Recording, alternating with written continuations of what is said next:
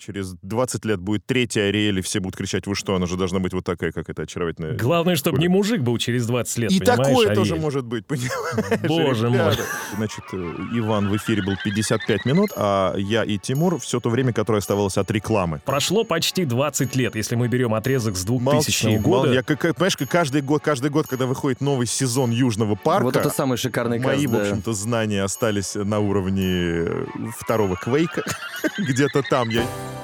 Друзья, всем большие пламена, это Денис Колесников и очередной выпуск подкаста ASAP БЕНДЕР. 4-й по счету у нас сегодня отличный гость. Саша, как всегда, здравствуй, я поперед батьки, можно сказать, всегда бегу, поэтому даже не даю тебе вставить приветственное слово, ну давай. Привет, Денис, привет, друзья. Действительно, гость у нас сегодня самый, что ни на есть, шикарный.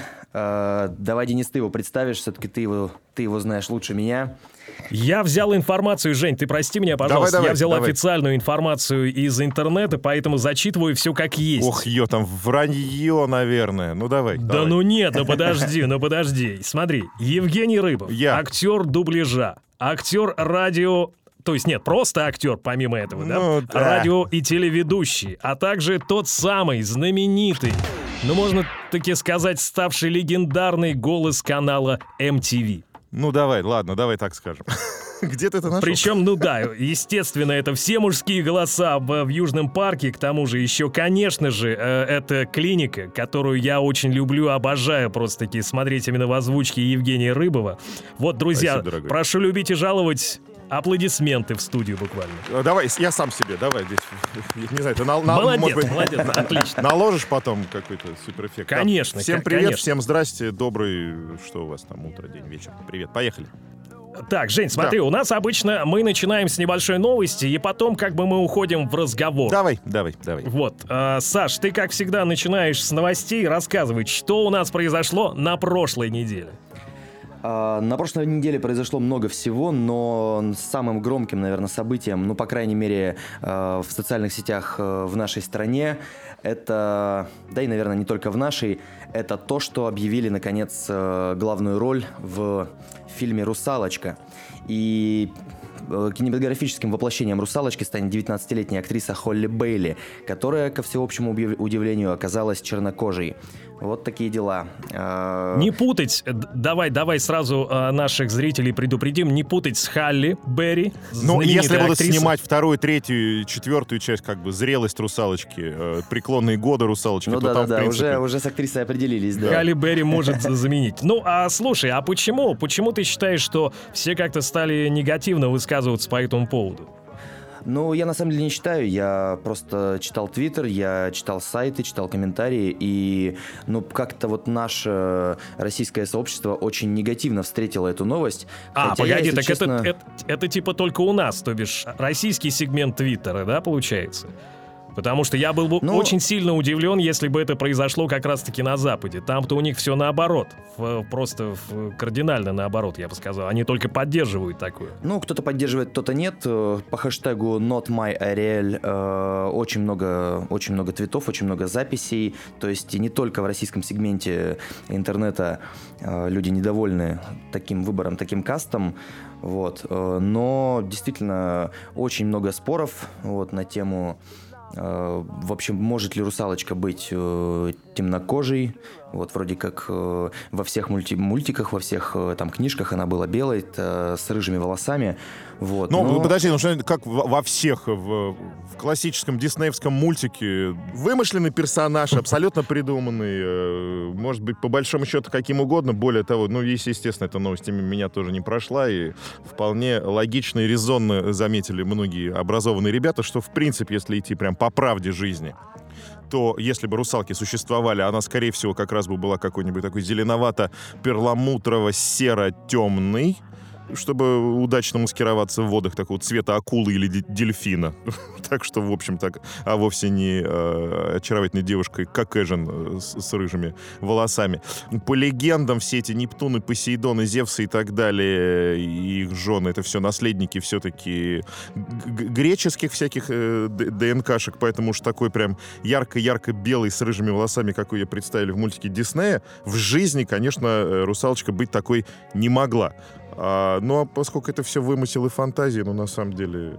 Я вам скажу, почему такой негатив пошел. Потому что, многие видят в этом исключительно проявление, значит, вот этой вот толерантности и мира равных возможностей, который заполонил наш мир, и считают, что выбрали актрису именно поэтому, а не потому, что она молодец. Я не знаю, я не видел ее ни в одной роли, нигде и никак. Может быть, она прекрасно поет, двигается и так далее, мы все будем счастливы. Ну так вот, она участница дуэта Хлои и Халли, да? R&B дуэта. Вот они очень классно поют, две девчонки, им там лет, знаешь, по 19-20 обеим буквально. То есть совсем молодые, но очень талантливые и красивые голоса. Так прекрасно. Что в этом плане, как минимум, мы можем не переживать за то, как они будут... Она, точнее, будет исполнять свои песни в этом мюзикле, наверное. Как это будет выглядеть, я, честно говоря, пока посмотрим. Не представляю. Вот, ну это, собственно, да. Слушай, а я сейчас, знаешь, какой еще какой момент? Мы заговорили про рыжие волосы Ариэль. Да.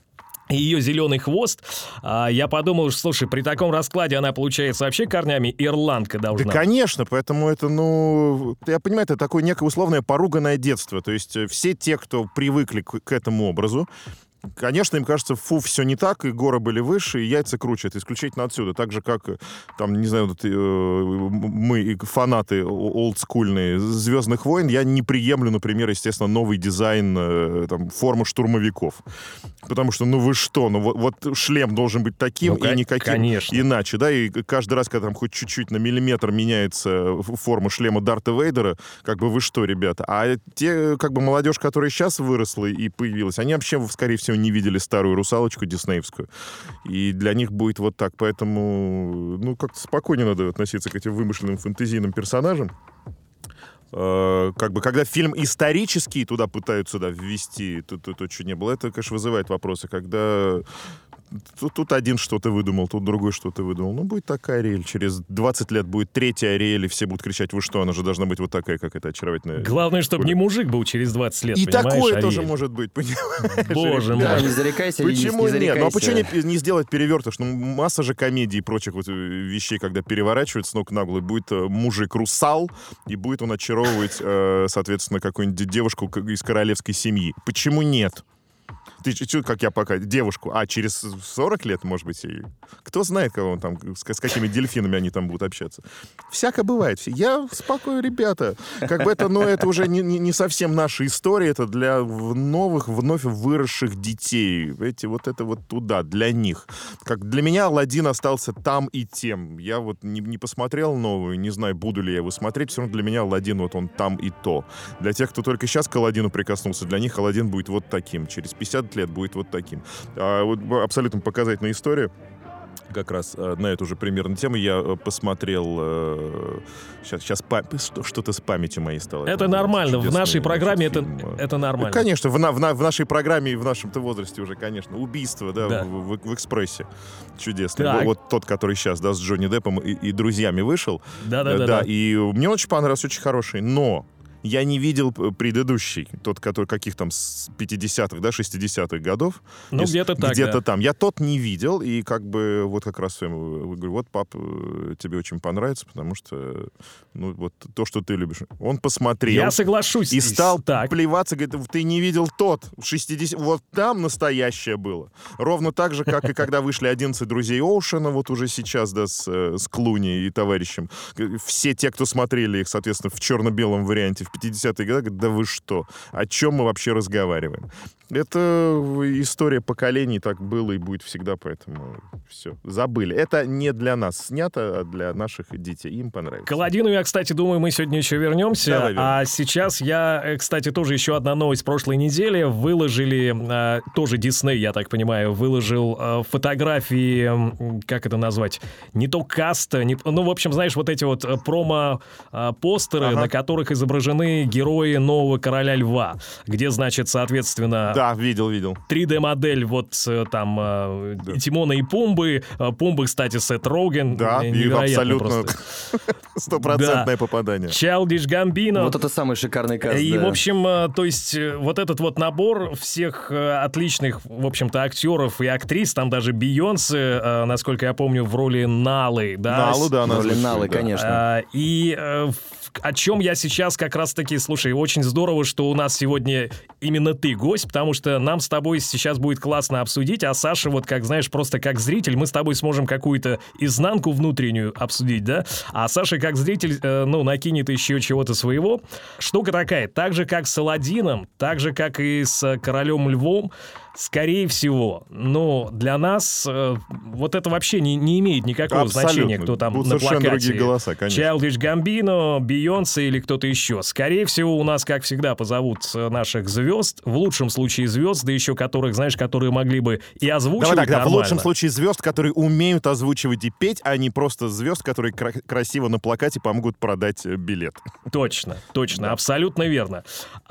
И вот это вот, это та же самая ситуация, что и с Аладдином, который ты сказал, ты еще не посмотрел. При всем моем уважении к творчеству Алексея Чумакова и вообще к нему как человеку, да, он замечательный парень, мужчина, и, наверное, даже для тех, кто не особо углубляется вот в эти понятия и не разбирается, как там исполняет Уилл Смит в оригинале, как это должно было быть, по-русски, наверное, он сделал свою работу, ну, на максимум того, что он мог бы сделать, да. Но мы же понимаем, что как ты ни старайся все-таки, как бы ты гениален, наверное, не был, как бы ты красиво не мог петь, все-таки Уилла Смита с его голосищем, ну, никто никогда заменить не сможет. Не только в голосе, хотя и в нем тоже. Ну, подача, понятно. Поскольку мультфильм все-таки, особенно сейчас, да и раньше так было, а уж сейчас, когда все 3D-технологии и так далее, все-таки мультик рисуется с человека. То есть сейчас даже иногда, как мы знаем, проигрывается полностью даже в мультипликационном рисованном мультфильме сначала какой-то актер играет эту роль в датчиках, ну да, и потом все это срисовывается. Соответственно, и даже при создании обычных мультфильмов сначала актеры, которые будут озвучивать, стоя, значит, у пюпитра, значит, по каким-то черновым схемам, по наброскам озвучивают свою роль, и когда они ее озвучивают, они играют. Они показывают, как они двигаются, примерно, как они орут, как они кричат, и поэтому мимику, пластику и, собственно, все прочее в мультике уже срисовывают с конкретного человека. Поэтому, собственно, мы и видим, что, если присмотреться, действительно, ну, нарисованные мультяхи похожи на тех, кто их озвучивает. И по повадкам, и по мимике, и жестам. Физика, как минимум, вот это, физика, да? То есть физика нарисованной мультяшки, она соответствует тому, кто ее озвучивает. Именно потому, что у нас уже на готовый мультик зовут актера просто пошевелить губами, подарить голос, а когда делается большой хороший мультфильм, сначала все-таки вот актер записывает свою голосовую роль, во время этой записи его снимают на видео, и потом по этой физике настоящего актера уже делают рисунки. Поэтому попасть в Уилла Смита, мало того, что надо попасть голосом, тут еще надо было попасть психотипом. И еще раз, я не видел Аладдина, поэтому я не знаю, там, как он озвучен и так далее, но, конечно, Алексей, ну, не совсем, мне кажется, в типаже Уилла Смита, поэтому я не знаю, как там могло получиться. Но это всегда, в принципе, большая проблема при озвучании и так далее. Вот на моем веку, ну, то есть, наверное, не все вспомню, был фильм, мультик, точнее, как-то он называл, «Лесная братва», что ли, или «Охота» какая-то. В общем, там был усатый охотник, которого озвучил Боярский. Так. Вот я не помню точно, как мультфильм назывался. По-моему, «Лесная братва». «Лесная братва», да, был такой мультфильм. В нашем, естественно, переводе, очевидно, в оригинале он назывался просто «Веселый кролик». Ну, само собой, конечно. Вот тут было стопроцентное попадание, потому что такое ощущение было, что этого персонажа срисовали с Боярского.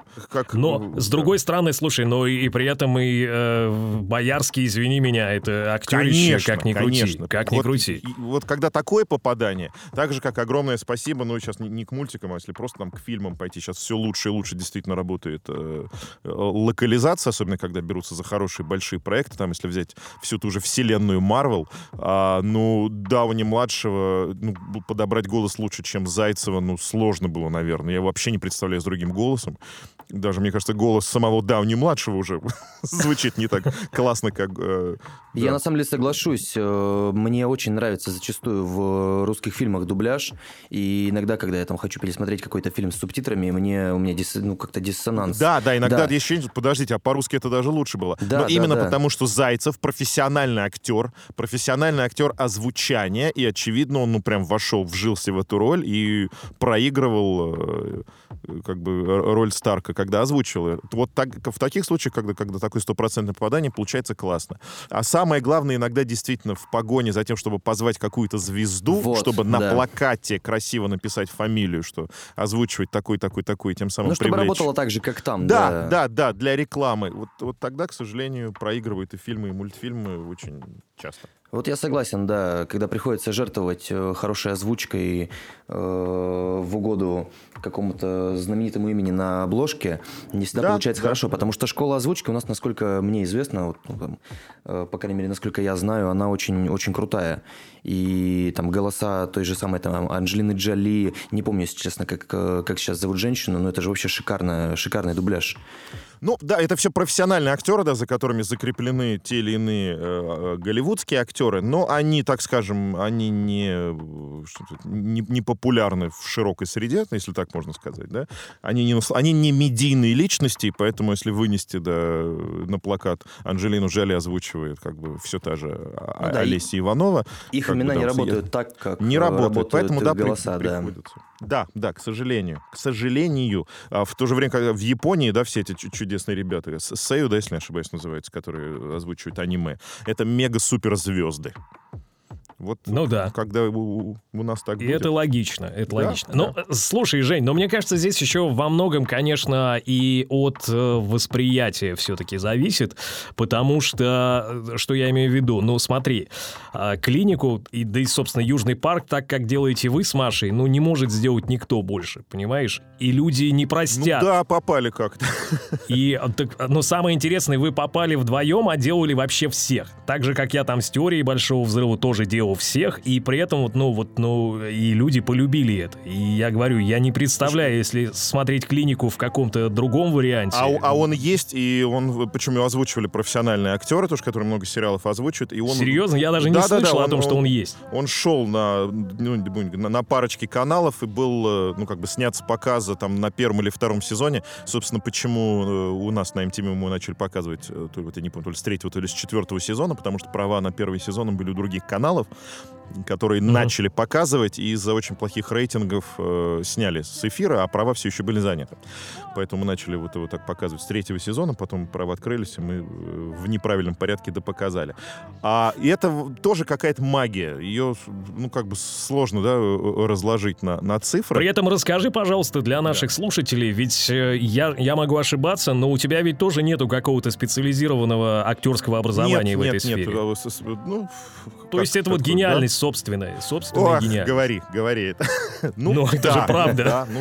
Как-то так срослось. Не знаю, как это происходит. Мы почувствовали, что этот сериал, он сам по себе немножко гротескный, он такой вычурный, и озвучивать его надо не... То есть если в каких-то больших фильмах, полнометражных, как правило, мастерство актера озвучания в том, чтобы не выделяться, и просто донести до зрителя информацию о том, что происходит на экране, да, попав в того актера, который там. Почему-то здесь нам показалось, как, впрочем, ровно то же самое, что и ты сделал с теорией Большого Взрыва и с мамой. Мы не добавили немножко этого гротеска, еще и в озвучке, еще и от себя. И почему-то он заиграл совершенно по-другому. То есть мы даже усилили... опять же, это произошло немножко от скудости, так скажем, средств, потому что, я озвучил все мужские роли, Маша все женские, а персонажи там, как мы помним, основных там 5-6, и плюс там несколько десятков второстепенных. И мы не настолько крутые актеры, чтобы... каждому персонажу прям сделать какой-то классный актерскими способами голос, и приходилось поэтому немножко играться и дурачиться, и, что мы можем сделать? Это же очень круто, слушай. И почему-то именно это, правда, это некая магия, не могу объяснить, как и почему это происходит, потому что, я тебе отвечу, это душевность, Жень. Это душевность, это вложенная душа в эту работу. Тут не могу потому что действительно многие, кстати, нам часто говорили, что когда приходят профессиональные актеры там что-то озвучивают, они в себе, в своем мире, они отчитывают свою роль. Еще здесь в чем, тоже это особенность, специфика озвучки, особенно больших каких-то проектов, зачастую актеры же озвучивают только свою роль, и они не видят все, что происходит. То есть они пришли, им режиссер говорит, на 3-й минуте у тебя реплика «Привет», на 20-й минуте ты заходишь и говоришь «Пока», и, на 45-й минуте у тебя ты кричишь «Мама, прости меня». И актер не знает, почему «Привет», почему «Пока», куда он пришел, куда ушел, и за что он просит прощения у мамы. В лучшем случае, если это, опять же, крупнобюджетное большое кино, там есть режиссер озвучания, который так же, как и режиссер там в театре, объяснит ему, почему он прощается с мамой, что он должен испытывать, какая у него сверхзадача. А, как правило, нет, просто смотришь на экран на того актера, который там, и пытаешься повторить некую интонацию. А мы, ну, учитывая, что мы условно неким кустарным образом все это делали всегда, то есть мы, когда с Машей озвучиваем, ровно так же, как и ты, мы сидим рядом, и мы видим всю серию от начала до конца. Мы видим весь сериал от начала до конца, и поэтому мы... То есть мы фанаты того, что мы делаем, нам нравится то, что мы делаем, мы становимся фанатами этих персонажей, мы их чувствуем, мы их любим, мы их обожаем, и главное, когда один персонаж входит, он знает, я знаю, почему он вошел, почему он попрощался, почему он ушел, какая у него мотивация. Я живу вместе с ним в этом сериале. Поэтому, возможно, иногда получается действительно, когда вот ты сидишь и смотришь весь сериал и понимаешь, что в нем, получается лучше, нежели как, когда профессиональные актеры приходят, отчитывают свои кусочки очень хорошо поставленными голосами и уходят. Вот абсолютно. Та самая душа, действительно, как-то она играет. Ничем подписываюсь под каждым словом, Жень. Прям вот под каждым словом я здесь подписываюсь, потому что это правда. В нашей ситуации, в нашей с тобой ситуации это точно, однозначно только так правда, работает. Правда, это от бедности и скудости как бы, технических возможностей, от, возможно, неправильной постановки вообще всего процесса. Потому что действительно проще прийти, отписать свою роль за 3 минуты сезон, получить много денег, ну или немного у кого как, и уйти. А тут ты сидишь, и ты реально смотришь весь этот сериал, все эти куски, ничего не проматывая, все эти длинные проезды под красивую музыку. Но ты входишь туда внутрь своей головой, и поэтому как-то, возможно, душевнее получается. Слушай, а давай отмотаем, я не знаю, на 11 лет назад. Давай. И расскажи нам, пожалуйста, вообще для тебя, как этот путь начался. Вот с самого-самого начала. Сейчас, давай отматываем. Ну, с самого-самого начала, собственно, я начал этим заниматься на MTV. У меня были какие-то такие малюсенькие заходы на радио, я озвучивал какую-то рекламу, я вел на каких-то там, даже сложно назвать это радиостанцией, маленькие какие-то там новости и прочие гороскопы, то есть такой малюсенький опыт у микрофона у меня был. И в какой-то момент, когда, собственно, Василий Борисович Стрельников, любимый наш и уважаемый, решил покинуть телеканал по своим внутренним причинам, начали резко искать. На самом деле, он еще был, когда я уже начал садиться к микрофону, но уже было понятно, что он скоро уйдет. А главное, он начал вести несколько программ и уже не успевал озвучивать все, что выдавалось в эфир. А в какой-то момент MTV очень резко начало наращивать количество переводных программ. То есть, если поначалу это были исключительно программы собственного производства, все там, капризы, атлетики и прочее. В какой-то момент начали закупать очень много переводного контента, помимо концертных залов и так далее. И просто Вася Стрельников тоже, видимо, уже не успевал, а потом, собственно, покинул канал и начали искать голоса. Маша уже на тот момент была, она работала в паре с Васей. На тот момент изредка к нам приезжал гениальный, вообще, считаю, волшебный голос, хотел сказать, Чонкин почему-то. Перечитывал недавно просто Войновича. Ченишвили, конечно, Сережа, который вместе с Машей и Васей работал над пластилиновыми боями без правил и в одно лицо озвучил легендарно совершенно Бивиса и Баттхеда. О, да. Это правда. Он все сделал. Это до сих пор люди ищут хотя бы на ВХС-кассетах записи хоть чего-нибудь тех лет. Вот. А, соответственно, когда Вася ушел, срочно стал вопрос найти голос. А как, всегда это бывает, что кого же мы, естественно, не объявление повесили, а сначала начали искать по своим. Так всегда происходит. У кого есть кто. И вот вспомнили, что я пару раз где-то там мимо микрофона ходил, и большое спасибо, предложили. Сказали, хочешь попробовать? Конечно, я хотел. Попробовал, и, опять же, да, спасибо всем, кто принимал решение.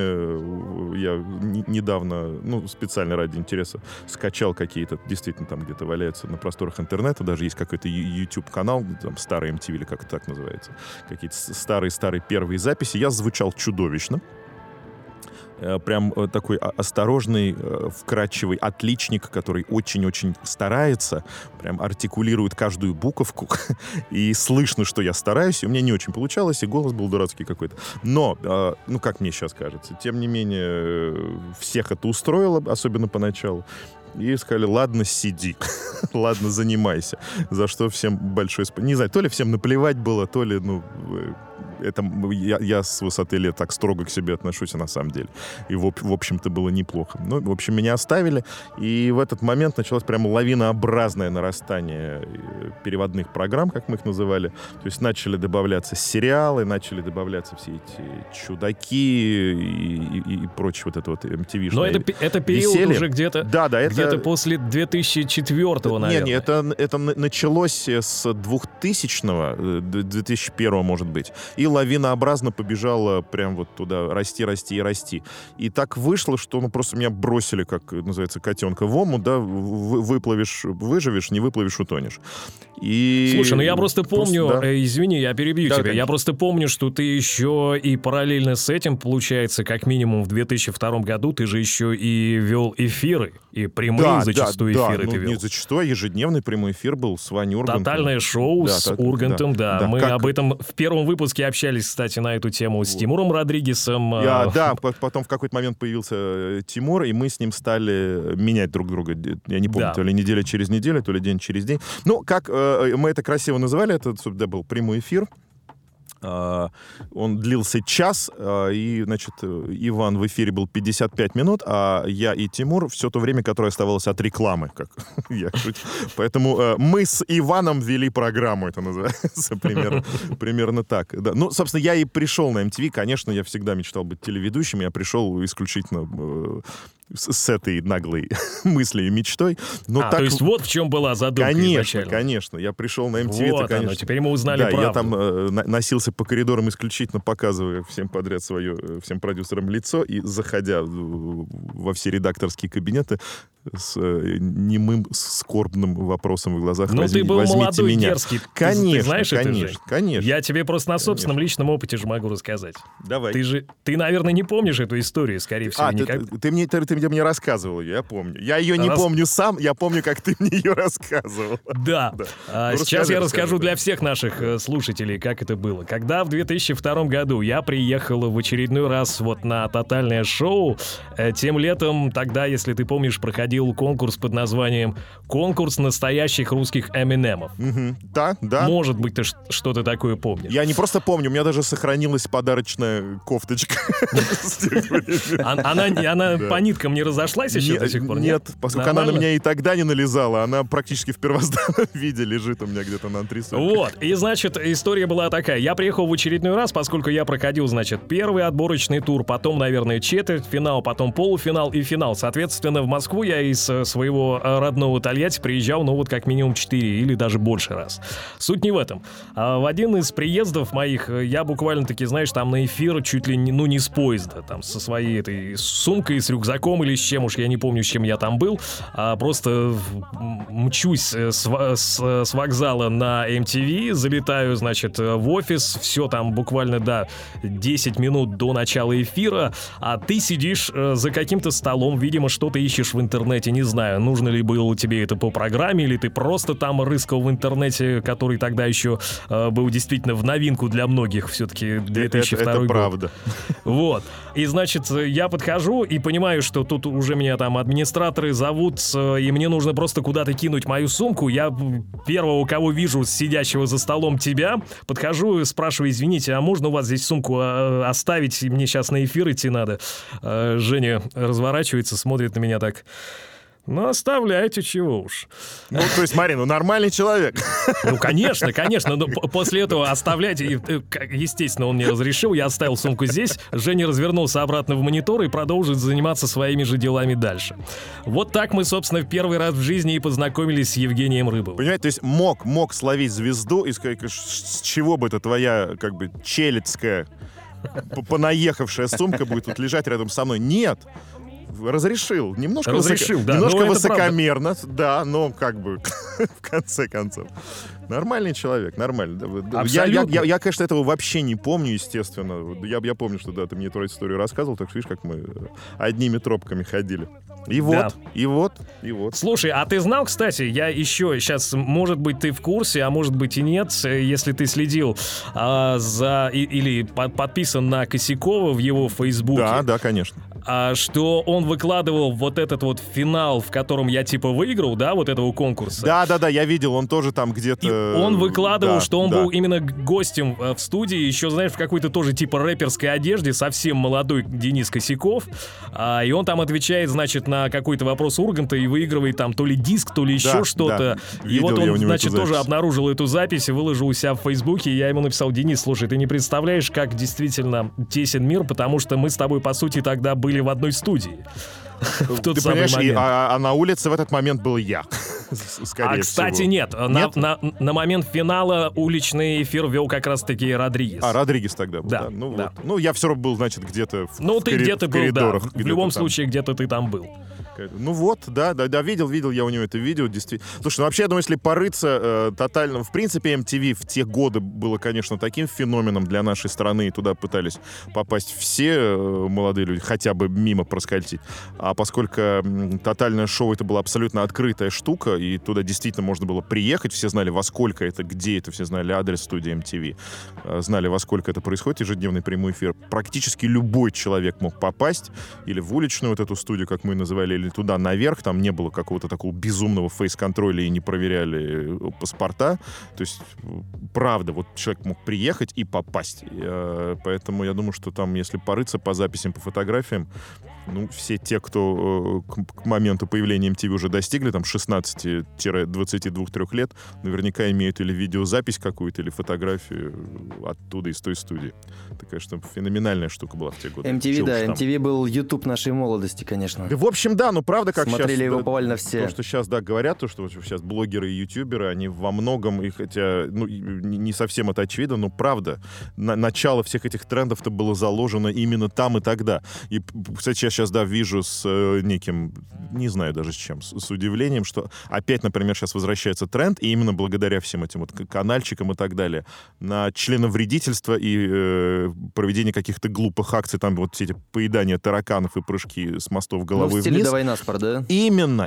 И вот те, кто этим сейчас занимаются и не знают, что они не вторые и не третьи, даже уже, наверное, не четвертые, и что ровно это было и в «Давай на спор», и до этого было, значит, все эти были трюкачи и прочее. А, ну и чудаки, конечно, и да. И чудаки были, что все это уже пройдено, снято, сделано, и, то есть, ну, что, да, мир развивается действительно абсолютно по спирали, поэтому сейчас просто я понимаю, что можно, те, кто думает, вот бы придумать какой-то новый формат и с ним вылезти на YouTube и всех порвать. Ребята, посмотрите MTV, ну, там, с середины 90-х годов, про которые все забыли уже, и там вы найдете все форматы, которые либо сейчас вот только вылезли, либо то, что еще не вылезло. Берите, воруйте и делайте. Все потому Маркони и не парится, ты понимаешь? Конечно. Маркони потому и не парится со своим коммент-аутом, потому что, по сути, он придумал, точнее, он даже, может быть, ничего особо нового не придумал, просто появились еще и хорошие, красивые, большие телефоны. Да, а все остальное он уже делал задолго до этого. Да, в общем, и действительно, и тот же Вася Стрельников, в общем-то, был родоначальником, по сути, всех этих вот чудо-блогов, да, когда вот сидел в прямом эфире, зачитывал, комментировал письма, брал прямые звонки. Примерно так же сейчас... Стримеры вот эти все. Стример, да, именно так сейчас это и работает. Просто были немножко другие технические возможности для связи и так далее. Письма шли чуть дольше, а электронная почта была далеко не у всех. Но, в принципе, основы вот всех тех штук были заложены действительно всего того, что сейчас происходит в Unreal. Тогда все это было в реале. Слушай, Жень, ну смотри, а вот давай считать, прошло почти 20 лет, если мы берем отрезок с 2000 года. Молчи. Я, понимаешь, каждый год, когда выходит новый сезон «Южного парка», а я с ним сам, я понимаю, что это еще один год в копилку как бы возраста и всего остального. Вот следующий сезон уже 22-м будет, да, если не ошибаюсь? Вот я даже сбился тоже со счета. Вот столько лет я этим занимаюсь, вы понимаете? Я как раз об этом и хочу поговорить. Вот смотри, прошли эти 20 лет. Да. Понятно, что ты работал уже после этого и на других телеканалах, на других радиостанциях. Что сейчас в твоей жизни? Чем ты занят? Чем ты живешь? Многим же интересно. чем... Ну, слушай, я, в принципе, особенно и не менял свою деятельность. Я немножко там, может быть, поумерил амбиции в плане мечты стать супер-мега-звездой, что, естественно, было в 20 лет. А куда же без этого? Это нормально, конечно. При том, что, в общем-то, я, реализовал все свои детские мечты. Но, как мы понимаем, как бы, да, цель, ничто, движение, все, как бы, да, говорили философы. То есть я стал телеведущим, там, да, не на главных федеральных каналах, но, как я сейчас понимаю, и тьфу-тьфу-тьфу, и очень хорошо. И не надо. Я вполне, да, вполне доволен. Потому что та социальная сеть, в эфире которой ты ведешь прекрасные свои программы, ты знаешь, она по не рейтингам, а по количеству аудитории, мне кажется, уже давно обошла все, даже федеральные каналы. То есть, ну, я на федеральном канале как бы работаю. Можно называть же, да, чем мы уже... Конечно, кто что. Да, я как бы, да, работаю, на Москве-24 работаю. А я в бытность, в свою молодость, я успел, да, поработать на прекрасными на ТНТ, и на НТВ. Я вообще сменил очень-очень много каналов. То есть я бегал, прыгал, и, понятно, после MTV на пятницу я там работал везде. То есть я продолжаю работать телеведущим. Ну, можно сказать, скромным, интеллигентным, аккуратным. Но, в принципе, я занимаюсь тем, что мне нравится. Да, и, скажем, на тех же нас в соцсети «Одноклассники». У меня раз в неделю прямоэфирное, что очень круто. Я обожаю прямые эфиры. Такое гостевое шоу, куда приходят, ну, прям очень-очень крутые гости. Именно благодаря «Одноклассникам», потому что там миллионы просмотров, и прям к нам с большим удовольствием ходят. Там и прекрасные концерты в прямом эфире дают. То есть я прям получаю огромное удовольствие от того, чем я занимаюсь. Это, так скажем, для души. И в остальное свободное время я продолжаю заниматься озвучкой. Не в тех объемах, конечно, как когда я сидел на MTV, где это была основная работа. Я это делал каждый день по 6-7 часов. Теперь это, ну, не скажу, что хобби, но это уже такое перешло в разряд. Понятно, что я делаю и буду делать, пока он будет выходить, «Южный парк». Угу. Я озвучиваю какие-то... Не очень много, не в огромных количествах, но все-таки есть у меня постоянные клиенты, которым я нравлюсь, зовут меня, озвучиваю какие-то радиоролики. Я продолжаю озвучивать отдельные штуки какие-то там в виде церемоний и, ну, таких больших мероприятий для MTV. Собственно, все там кинонаграды, музыкальные награды. Ну, это круто, кстати. Это ведь действительно... Я очень рад, вот со своей стороны, да, хочу сказать, очень рад, что обновленный MTV уже, ну, теперь уже официальный такой, скажем, да, от, ну, Viacom, да, пришедший, да, в Россию, не то MTV, который когда-то очень давно, который мы все помним и любим, но все-таки это не было в чистом виде настоящее американское MTV. Все-таки это был куплен, по сути, ну, не формат, а как это правильно называется? Ну, да, наверное... Были куплены права. Да, франшиза. Была куплена франшиза MTV, но, по сути, представителей как таковых вот, ну, официальных не было. Хотя я даже помню по той самой истории с 2002 года, директором тогда была женщина-американка. Линда Джонсон, да. Вот, да-да-да-да-да. То есть она все-таки присутствовала в Москве и была действительно тогда директором канала. Но, ну, тогда еще можно было как-то, насколько я помню, чтобы акции частично принадлежали. Это сейчас у нас, да, по законам там все, нельзя вот этот вот иностранный, да, капитал. Тогда акции были, так, по большей части, по-моему, как раз у американцев. Ну, да, сейчас новый MTV, новый этап под руководством Яны Чуриковой. Это сейчас тоже очень много споров, что то MTV не торт, это не торт, то не то. Другое время, ребята, все, забудьте. Совершенно. Вы изменились, вы выросли, выросло новое поколение, новые средства связи. Сейчас реально вот у них там есть программы, ну, несколько раз меня где-то находили на каких-то тусовках, брали интервью, вот этот мобильный репортер, когда действительно любой человек с телефоном в руках может стать и звездой, и репортером, и певцом, и кем угодно. Другое время. Мы люди чуть более старшего поколения, там не всегда успеваем перестроиться, поэтому я уже сейчас перешел, я заметил за собой в то состояние, когда что молодежь, вот, эта музыка, и когда я понимаю, что вот да поубывав бы, да, я понимаю, что все, спокойно, Женя, выключаемся, я превращаюсь, значит, в моих бабушек и дедушек, точно так же, как когда, то есть понятно, что там папа мой, там, слушав «Битлз», его папа, наверное, говорил: ты что, послушай «Утесова», что ты слушаешь эту какофонию. Ничего не меняется, все так и будет, все будет продолжаться одинаково, поэтому здесь я вот включаю внутреннего вот этого своего толерантного человека, все у молодежи так, здесь так. Спасибо, что зовут, спасибо, что им все еще нравится мой голос.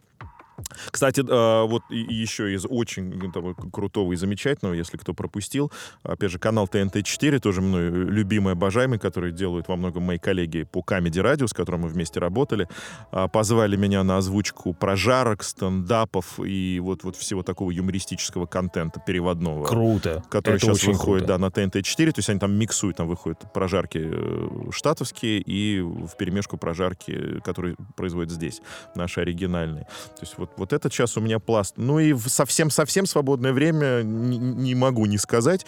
Мы тоже с друзьями с одной студии. Ну, это вот именно в абсолютно свободное время, поэтому мы, к сожалению, а может и к счастью, мы не конкурируем с вот крутыми релизерами, которые выпускают новые сериалы там день в день, ночь в ночь, прям секунда в секунду. Мы это делаем в свободное время, в свое удовольствие, но я озвучиваю какие-то... То есть я, например, обожаю творчество Тайки Вайтити. Угу. Ну, если кто вообще не в курсе, это, давай, да, так это крутой режиссер, человек, который снял крутейший режиссер новозеландский, он снял Тор 3 вот, из Маскульта, а так вообще у него есть прекрасные свои ранние фильмы, которые он снимал. Ну, собственно, да, вот сейчас вышел сериал, да, «Что мы делаем в темноте», который у нас перевели как «Реальные упыри». Вышел сериал «Полиция Веллингтона», тоже как бы по мотивам. Это же все спин-оффы вот того фильма. Да-да-да, это все спин-оффы. Вот «We Do in the Shadows». Да-да-да, ну, в нашей озвучке «Реальные упыри», но... Да, именно вот это. И поскольку я обожаю его творчество, в свободное время мы сделали, собственно, переводы и озвучки вот этих двух сериалов. Совершенно мы, естественно, отстаем, еще раз скажу, от крупных релиз-групп, поэтому, скорее всего, в нашей озвучке мало кто слышал, потому что те, кто смотрит сериалы, обычно стараются там, вот вышла серия, да, на следующий день полезли, поискали, нашли, послушали в той озвучке, которая уже есть. А мы иногда отстаем там на месяц, на два. Но для ценителей... Ну, я смотрел оба сериала, заценил, по крайней мере. «Веллингтон» посмотрел полностью. Сериал, который вот «Реальные упыри», мне не очень зашел. Чьи озвучки ты смотрел? Вот в чьи озвучки ты смотрел? Вот я сейчас и не могу понять. Вряд ли в моей. «Веллингтон» я смотрел, как только он вышел, до «Реальных упырей». Тогда точно нет, потому что «Веллингтон» мы только-только его недавно сделали, а он вышел прошлой осенью. А что еще такого из хорошего? Ну, и какие-то мультики. То есть вот то, что уже выходило, то, что уже сделано в свободное время для души, то, что нравится, мы немножко что-то переделываем, что-то доделываем. И не буду сейчас называть, потому что конкуренты. Хотя какие конкуренты? Мы же не ради денег это все делаем, но пока не скажу. Один очень-очень старый сериал, но очень крутой, который есть, но очень частично представлен в наших сетях. Вот мы сейчас тоже с друзьями делаем. Когда выйдет, я об этом буду громко кричать. Вот. Это анонс без анонса. Такая реклама без рекламы. Мы озвучиваем один очень крутой старый сериал. Ребята, я прям сразу... А он вообще... Я не буду, специально спрашивать. Ты можешь мне намеками ответить. Просто, давай. Ну, я дико заинтересовался. Просто смотри, он, то есть, выходил все-таки в каком-то виде когда-то. А, насколько я знаю, он... Значит, первый сезон этого сериала, а там несколько сезонов, есть в разрозненной озвучке разных людей. Там кто-то 5 серий, кто-то 6. По телеку, по-моему, его у нас вообще не показывали. Понятно. Вот, то есть, но он прям, огонь-огонь. Ну, блин. Скажем так, туда в 60-е годы, туда совсем в ретро. А, подожди, туда. Прям в 60-е? Прям ретро-ретро, вот туда прям. Блин. Поэтому, собственно, за него особенно никто и не брался, и в полном виде его нет вообще нигде и никак. Я просто, видишь, подумал, что, может быть, Сайнфилд какой-нибудь. Кстати, за Сайнфилда я бы тоже, возможно, бы однажды, он, к сожалению, у нас тоже так... Но его показывали по телевизору, насколько я помню. Но что-то очень мало. Он выходил, да, вот как раз у нас было такое безвременье, да, где-то вот в 90-х годах, когда как раз очень была плохая озвучка и переводы. То есть была прекрасная советская школа, когда... дублировали просто совершенно роскошно, да, и гениально фильмы. Потом вот это была эпоха так условной перестройки, когда лепили кто что мог. И сейчас опять поднимается, и сейчас опять сериалы и фильм озвучивают хорошо. Но вот все то, что выходило где-то там в конце 80-х, в 90-е, там прям провал, конечно. И вот из тех времен можно прям брать много чего и переделывать, переозвучивать, потому что, во-первых, для тех, кто недавно родился, эти все сериалы забытые, покрытые пеплом и прахом, а они классные.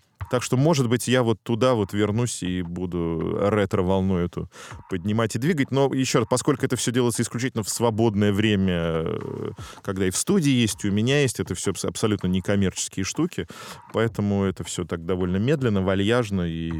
Так, ну я знаю, что я думаю, что мы можем потихоньку переходить к блицу. Он у нас не такой, как у Юры Дудя, но просто мы задаем вопросы, знаешь, касаемые, что ты слушаешь, что ты смотришь, что ты читаешь? За кого, возможно, болеешь, если мы говорим про спорт? Давай. Давай прям начнем, значит. Что ты слушаешь? Я знаю просто, но, естественно, мы делаем программу для людей, поэтому ты поделись, пожалуйста, со всеми остальными. Мы говорим про музыку сейчас. Про музыку, конечно, да. Про музыку. Да. Слушай, ну я слушаю в основном, так скажем. Понятно, что есть люди, наверное, которые слушают вообще одну группу или один стиль. Это не очень, наверное, правильно. Надо все-таки как-то мозг прокачивать. Но в основном я слушаю тяжелую музыку, рок, металл и прочее. Но, опять же, мозг меняется чисто физиологически, поэтому в последнее время я потихонечку, это действительно признаки, можно сказать, интеллигентного взросления, а можно сказать и старения. Я перешел на прогрессив и на арт-рок. Так. То есть вот если там еще там лет 15-20 назад я прям любил и Dead, и всякое такое, сейчас я потихонечку вот на прогрессив перехожу и обнаружу прям массу, опять же, спасибо. Ну, назови имена или название обозначено. Ох, их, слушай, ну... это самое, что у тебя в машине, вот прям что у тебя, есть же фейворит. Слушай, у меня флешка на 32 гигабайта, поэтому... И она заполнена до отказа, поэтому там фейвориты сложно сказать. Ну, слушай, ну если из там стареньких брать, из хорошего классического рока, там, конечно, я люблю Мегадет, например. Понятно, что я люблю и там Metallica, и ACDC, ну, это такая все понятная, очевидная классика. Я обожаю... там каких-то очень хороших симфопауэрщиков, там Royal Hunt, например, есть совершенно волшебная группа. Mercenary. Я очень люблю... Ну, сейчас меньше слушаю тоже, опять же, по молодости больше слушал, очень любил мрачняк всякий, там симфодум, вот там такие какие-то симфоготику, типа Lacrimosa, например. Ну, это вообще прям классика готики. Ну вот, но сейчас вот на прогрессив я, собственно, перешел, понятно, что это и Dreamsetter, и вот эти все ребята. Сейчас вот я, значит, слушаю, у меня подборка. Томас Бодин есть такой прекрасный мелодист из Швеции, который много лет играл в группе Flower Kings. И у него куча сайд-проектов. Ну, вот как-то вот, в общем, куда-то. А давай хитро просто сделаем. Вот ты сейчас зайди к себе в Apple Music или в чем ты там, слушай, в каком приложении ты слушаешь вот музыку, и посмотри, что у тебя там висит сейчас. У меня нету ничего в Apple Music, потому что я не слушаю музыку в телефоне вообще. Я не очень эту штуку понимаю. У меня все, реально все на флешке. То есть реально все на флешке на 32 гигабайта. Да, потому что я в основном как бы слушаю музыку в машине, и поэтому у меня все там, ну и дома на харде. У меня в Apple Music прям... Zero. Пустотенечко. Вот. Ну, вот таким образом. Но в этом плане, на самом деле, зря ты не разбираешься с Apple Music, потому что... Нет, Apple Music, если бы я слушал в телефоне, конечно, у меня был бы Apple Music, а так он просто мне... Ну, чего? Я не хожу в наушниках. Ну, за ненадобностью, да, понятно. Эта функция как-то меня обошла. Она хорошая, классная, но реально я вот не очень... То есть, ходя по улицам, все-таки я уши стараюсь держать открыто. Мало ли кто на обгон пошел. А вот в машине, да. Набор, конечно, тех команд, которые ты перечислил, удивительный. Это корявый достаточно набор, правда, потому что сейчас если добыть мой флеш, ой, вот про кого надо было говорить, ну что я. Потому что я не знаю.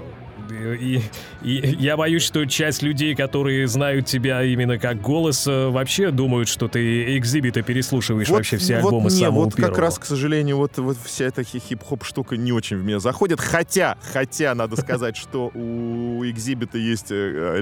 Он хороший, он классный. Я его самому как человек к нему отношусь хорошо. У него есть коллаборация, есть тоже роскошная совершенно симфокоманда Within Temptation.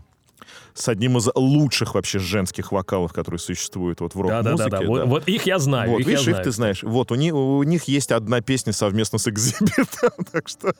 Серьезно? Да, да. Ну... Сейчас даже я прозрел. Понимаешь, да, вот. Within Temptation и Exhibit. Да, одна, но есть. Надо обязательно найти и вклеить нам в этом выпуске. Вот, видишь, вот вспомнили про Exhibit, я вспомнил про Within Temptation. Это уже одна из любимейших моих групп. Вот. Поехали дальше. Что ты смотришь? Отчасти ты уже рассказал нам про сериалы, которые ты любишь, про Тайка Вайтити, да, и его проекты. Смотрю, правда, я смотрю достаточно, вот как раз с точки зрения кино, я достаточно попсовый человек, особенно учитывая, сколько всего выходит. Да. И все посмотреть, к сожалению, конечно, не получается, поэтому вот выискиваешь по рекомендациям друзей или по ожиданию самые хиты. Непосредственно в кино, прям как в кинотеатре, я хожу, конечно, только на там что-то типа марвеловских фильмов. Ну да, то есть да, вот на такие... Да. Я фанат всей вселенной Марвел, я посмотрел все собственно, фильмы. Жму руку. Естественно.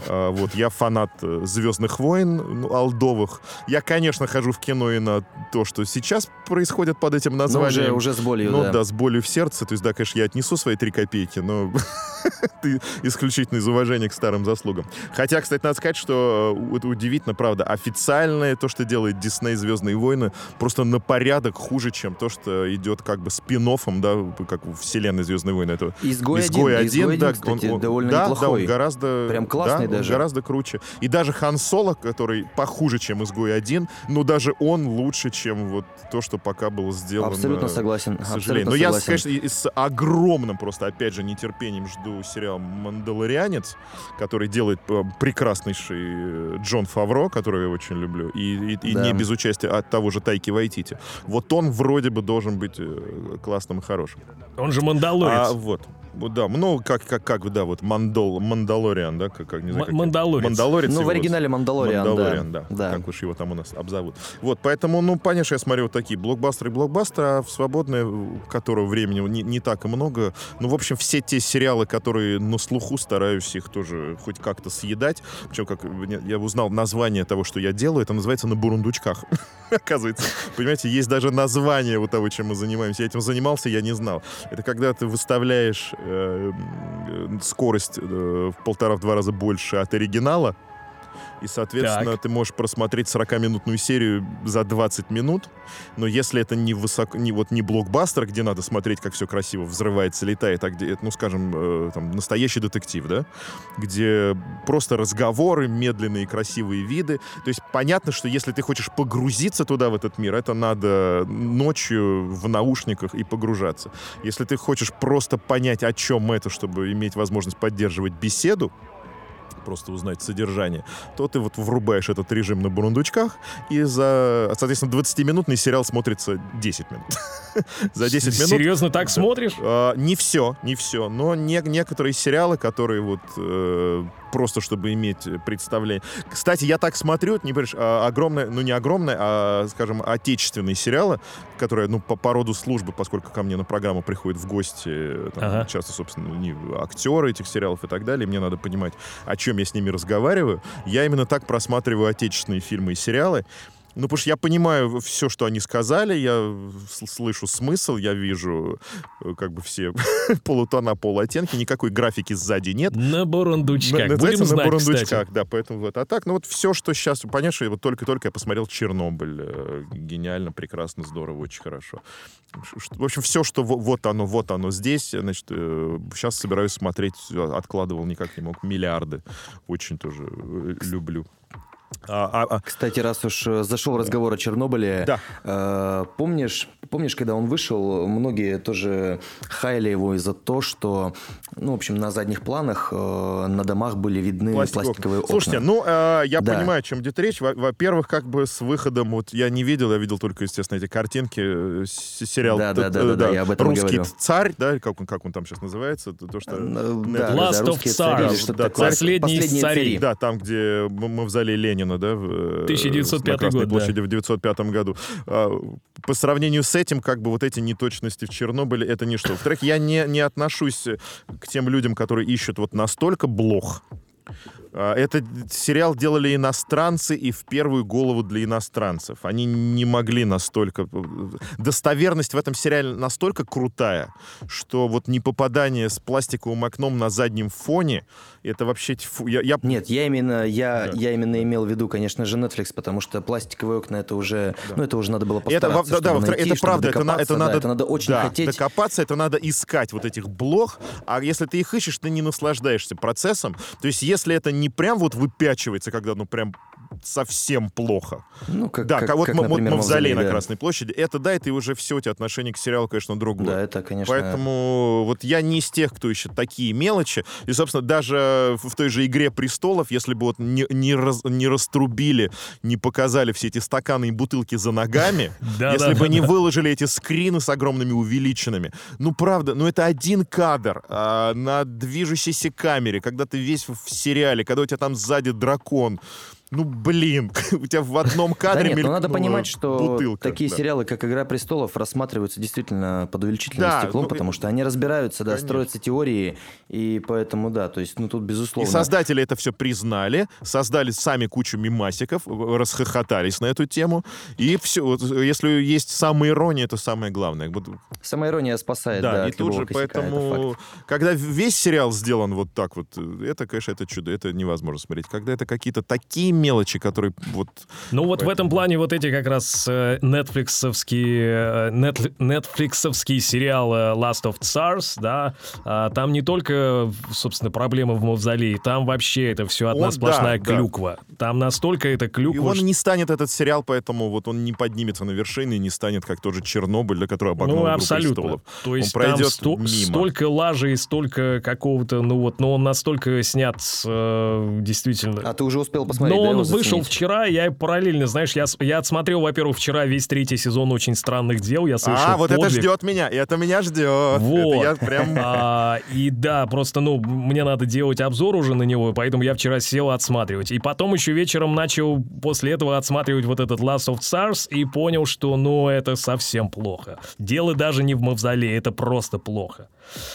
Что ты читаешь, Жень, если у тебя есть время? Времени, опять же, немного, но спасибо всем, поименно не будем их сейчас сказать, я часто езжу на метро в последнее время, а метро вернуло в мою жизнь книги, что как бы неплохо, и тут я, знаешь, тоже немножко, возраст, мать его, конечно, начал перечитывать кое-что, то есть как бы новое стало реже в моей жизни появляться, вот, ну, из последнего я перечитал пятитомник Войновича.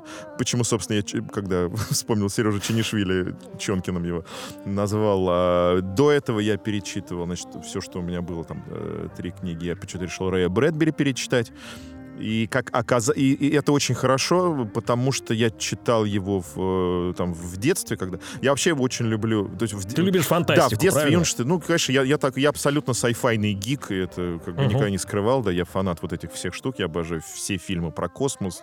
То есть я понимаю, что на самом-то деле, ну, я это не вчера понял, какое-то время назад, но тем не менее, что, в общем, большая часть хорошей, настоящей, качественной фантастики, если это вот, ну, не боевая так называемая фантастика, где действительно просто ради стрельбы, а умная, философская, то это про все те же проблемы тех же людей, про нас, про общество, которое, в общем-то, не меняется тысячелетиями. Просто ради, ну, условного развлечения все это помещается на космический корабль, там, переносится на несколько столетий вперед. Замени им бластеры на пистолеты, поменяй космический корабль на пароход, и, в общем, это будет все то же самое, что происходит здесь и сейчас, и я вот уже с этой точки зрения перечитываю, понимаю, какая все это великая, прекрасная литература, поэтому я вот пошел немножко туда-назад в перечитывании, чтобы заново насладиться и что-то для себя открыть. Как-то так вот. Про игры, наверное, спрашивать нет смысла. Про игры можно не спрашивать. Я, ну, все, ушел из мира большой игры. Поэтому мои, в общем-то, знания остались на уровне второго Квейка. Где-то там я... Но, опять же, у меня на планшете есть несколько каких-то там простеньких казуалочек. У меня там стоят все Angry Birds и прочее. То есть вот такое время убивалки, где не надо особенно думать и ничего делать. То есть на 5 минут на унитазе можно можно иногда вот что-то такое там. А так, в общем, конечно, я от мира игр ушел. Что ты смотришь на Ютубе? Я поглядываю там те же интервью Юры Дудя, например, из того, что вот да. могу посмотреть. Я поглядываю за твоим творчеством. Спасибо. Не длинные выпуски. А так, в общем, ну то есть, если мне кто-то пришлет ссылку на вот смотри, вот посмотри, вот какая-то интересная классная штука, я залезу и посмотрю. А так, чтобы вот следить за чем-то конкретным и ждать прям каждого следующего выпуска, каждый следующий эпизод, такого вот у меня, наверное, вообще нету. А так вообще у меня больше даже, у меня каналы в чудесном мессенджере, который мы не будем называть, ведь он запрещен как арахис практически. Вот там я нашел, сейчас я тоже нашел себе... Там у меня в основном каналы про... Я что-то в последнее время очень стал тоже интересоваться развитием искусственного интеллекта, какие-то визионерские каналы, то есть вот туда, про робототехнику. Естественно, я подписан на Илона Маска и радуюсь. Круто. И хлопаю дома к каждому запуску его ракеты. И он же недавно прекрасно писал, что он бы хотел закончить жизнь на Марсе, но не ударившись об него. Это важно. Блин, да я старый скучный пердун. Да перестань. Перестань. Ты, кстати, мог бы смело называть названия этих каналов, потому что людям, может, действительно интересно, они бы тоже подписались и читали бы что-то полезное для себя. Да и на самом деле я бы, да, парочку себе... Я сейчас попробую, не скинув. Во, получилось, да? Ну, смотри, да. Ну, такие. Ну, понятно, что я еще подписан там на десяток сериальных каких-то тоже каналов, просто чтобы следить за тем, что выходит. Я подписан на несколько каналов с прогрессив-музыкой, откуда, кстати, тоже я иногда черпаю какие-то команды, о которых я не слышал, и даже узнаю, что у тех, кого я люблю, там что-то где-то выходило. Ну, смотри, ну, Гиг-журнал, Magic Universe, вот такие вот, например. Понимаешь? Так, записываем себе. Зоопарк К, прекрасный канал тоже с научными всякими. History Porn. Очень да, неплохо. Знаю, Science Porn Club, вот, замечательный вот, такой канал. Я робот и электроовцы как раз тоже и об играх пишет, и History Time, понимаешь, Белтех в космосе, Discovery Channel официальный. Вот как-то так. Не могу сказать, что что-то прям волшебное, уникальное, но вот не он. Технологии, IT, наука. Вот такой, например. Есть такой канальчик. Здорово! Большой и интересный человек у нас сегодня побывал в гостях, Евгений Рыбов. Не знаю насчет прям уж интересный, большой это точно. И второе тоже правда. Жень, тебе огромное спасибо. Мы как раз уже сейчас будем завершать наше замечательное общение. Это был подкаст ASAP БЕНДЕР, друзья. Мы теперь есть еще и в ВК в качестве подкастов, наконец-таки. Буквально в прошлом выпуске мы об этом проговорили. И вот они сами нам написали, сказали: ребята, ну что же вы молчали-то раньше, давайте вас добавим. И добавили. Поэтому теперь наш подкаст можно слушать в ВК-подкастах. На Яндекс.Музыке, которая на самом деле называется Яндекс не музыка, ну то есть это отдельный раздел Яндекс.Музыки, где у них подкасты. Конечно же в iTunes. На моем канале Кураж Бомбей ТВ на YouTube всегда выходит видеоверсия. Там можете ее, так сказать, еще и наблюдать, визуализировать, представлять, как мы это, собственно, все делаем и общаемся. Так что вот, всем большое спасибо. Подписывайтесь, пишите комментарии, где бы вы нас не слушали, в любом случае, да? И пишите, например, кого бы вы хотели увидеть у нас в гостях в следующий раз. Саша? Большое спасибо тебе, Денис, большое спасибо, Евгений, за сегодняшний выпуск и за счастливое, конечно же, детство, потому что клиника — это вообще мое все. Да, спасибо. Так что спасибо большое, спасибо, что согласился быть нашим гостем. Спасибо, что слушали. Было очень здорово пообщаться и послушать. Спасибо, что позвали. С удовольствием присоединюсь к вам еще раз. Это обязательно. Позовите. Всем счастливо, пока. До новых встреч.